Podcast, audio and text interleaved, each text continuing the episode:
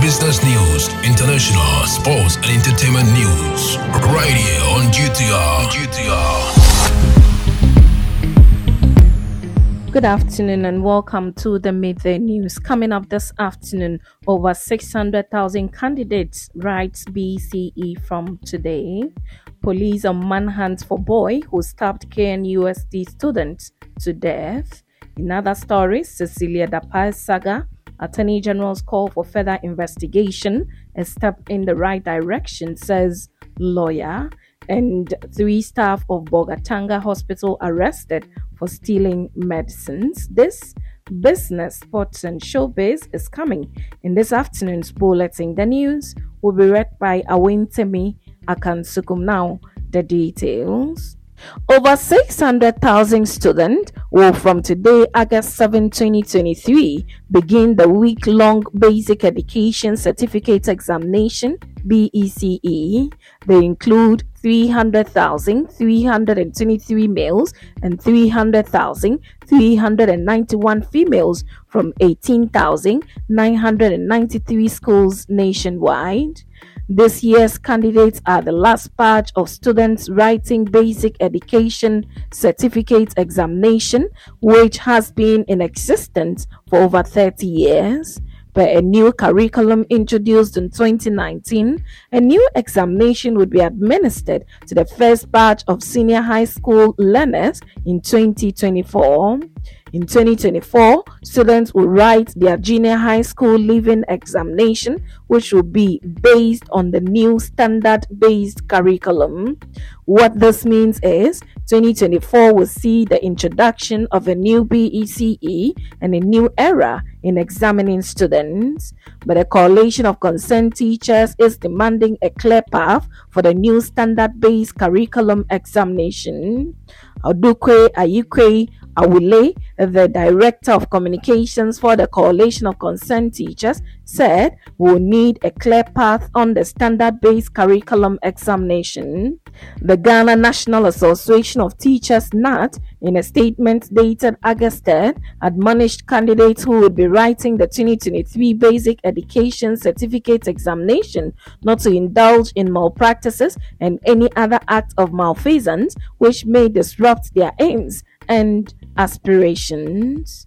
Now, police in the Ashanti region are on a manhunt for a young man who allegedly stabbed a Kwame Nkrumah University of Science and Technology student to death. The deceased, Lambert Frimpong, was a 23 year old second year history and politics student at KNUST. He was reportedly stabbed multiple times during a disagreement with a friend at the Kronom in the Suame municipality of the Ashanti region. The incident occurred about at about 10:30 p.m. Saturday, August 5, and the deceased was pronounced dead when rushed to a nearby hospital. On Sunday, the police invited some occupants of the house where the incident happened to assist in investigation. At the time of the incident, Lambert Frimpong was preparing to return to school to write his semester examination. The body has since been deposited at the Komfo Teaching Hospital mortuary. Now, legal practitioner Albert Gyamfi has said that the Attorney General's call for the police to conduct more investigations into Cecilia Dapaah's death case is a step in the right direction. Speaking to the media, he explained that the investigations would not only establish the guilt or otherwise of the accused persons, but could also bring in more accomplices, increase charges, and provide enough evidence to be used in court by the prosecutor on the case.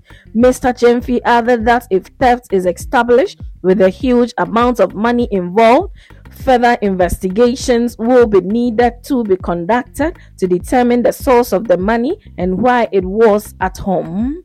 The lawyer added that in other cases, charges proffered against some suspects like the 18-year-old maid's father following the investigations may have to be dropped after the advice of the attorney general he added that the ones who sold the $70,000 house to the young maid may also have to be called in through investigations.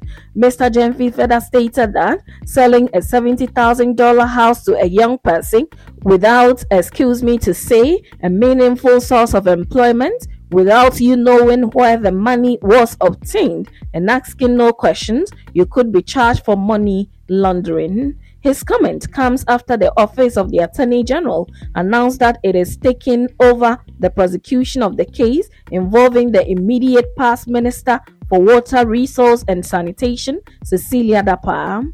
The police prosecutor, DSP Emmanuel Nyamiche, informed the court on Wednesday about this development after the police forwarded the case docket to the Attorney General's office for advice last week.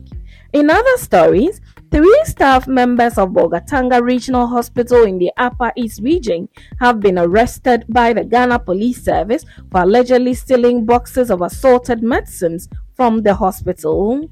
The suspects are Raymond Asoki, a 33 year old driver, Bridget Noyele, a 33 year old assistant dispensary officer, and Rahim Fasilat, a 48 year old storekeeper at the hospital. The arrests were made through an intelligence led operation conducted by the police in the region. Asoki was first apprehended August 4 after he was observed loading boxes of medicines from an unmarked house into a saloon car with registration number GE1532-21. Upon searching the car, 12 boxes of various medicines were recovered. Further investigations led to the discovery of an additional 22 boxes of medicines at the house. During interrogation, Asake in- implicated Noella and Fasilat, leading to their subsequent arrest. The suspects are currently in police custody and would be brought before the court to face legal proceedings. The hospital has been facing a recurring issue of medicine theft for the past two years, but previous attempts to apprehend the culprit had been unsuccessful. The criminals' ability to hide and dispose of stolen medicines made it challenging for hospital management to track them down. However, on the day of the arrest, luck was not on the suspect's side. Asoki was caught in the act of stealing medicines and attempted to escape, but was quickly apprehended by a team of police officers who acted on a tip off. Further investigation is ongoing to identify any other accomplices involved in the crime and to determine the motive behind the theft. Now, in business, the National Petroleum Authority NPA would from September begin the implementation of the revised cylinder recirculation policy. This first phase is being rolled out six years after the approval of the model.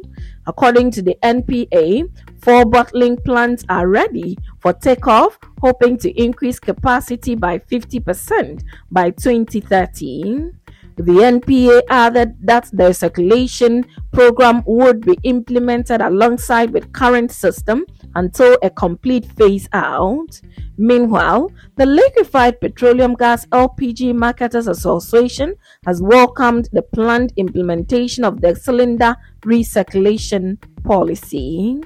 Now, in some sports, Los Angeles Lakers forward Anthony Davis has agreed to a three year, $186 million maximum contract extension, trying him to the franchise through 2028 for a total of $270 million, Clutch Sports CEO Rich Paul told the ESPN over the weekend.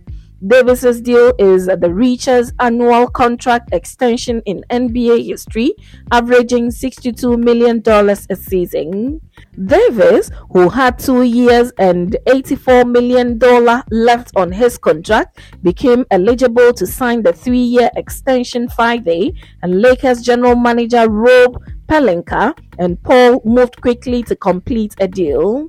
Along with LeBron James, Davis remains a cornerstone of a team that advanced to the Western Conference Finals a season ago.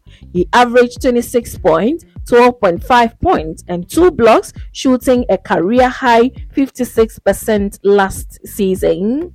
Davis, a four time All NBA first time player, has averaged 25 points and two blocks in a season five times, the third highest total behind only Shaquille O'Neal and Kareem Abdul Jabbar, according to ESPN stats and information research. During the 2023 playoffs, Davis became the third Lakers player with 50 blocks in a single postseason behind only O'Neal and Abdul Jabbar.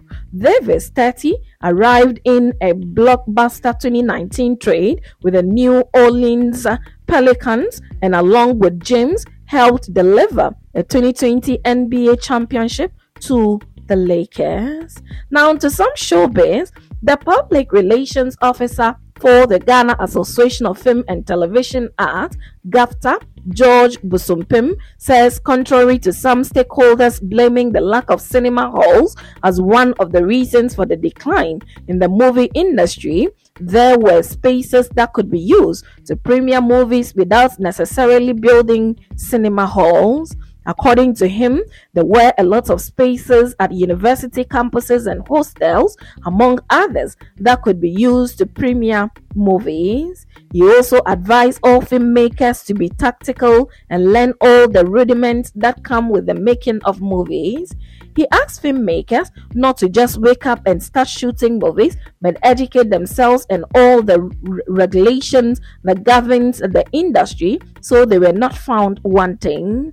Mr. Busumpim made the call as a panelist at the Graphic Showbiz Forum on the theme Future of the Ghana Movie Industry, Right Oblique, held on July 25 at the office of the Multi Choice Ghana in Accra. And that's it with the Midday News on Ghana Talks Radio. Log on to www.ghanatalksradio.com for more of these stories and follow us, Ghana Talks Radio, on all social media platforms. You can also download the GTR app from your App Store or Google Play to listen. The news was read by Awentemi Akansukum, and I say thanks so much for making time have a good afternoon. Get it big, get it here. Listen to all your live mixes, live radio programs, and live entertaining and news package programs right here from GTR, Ghana Talks Radio.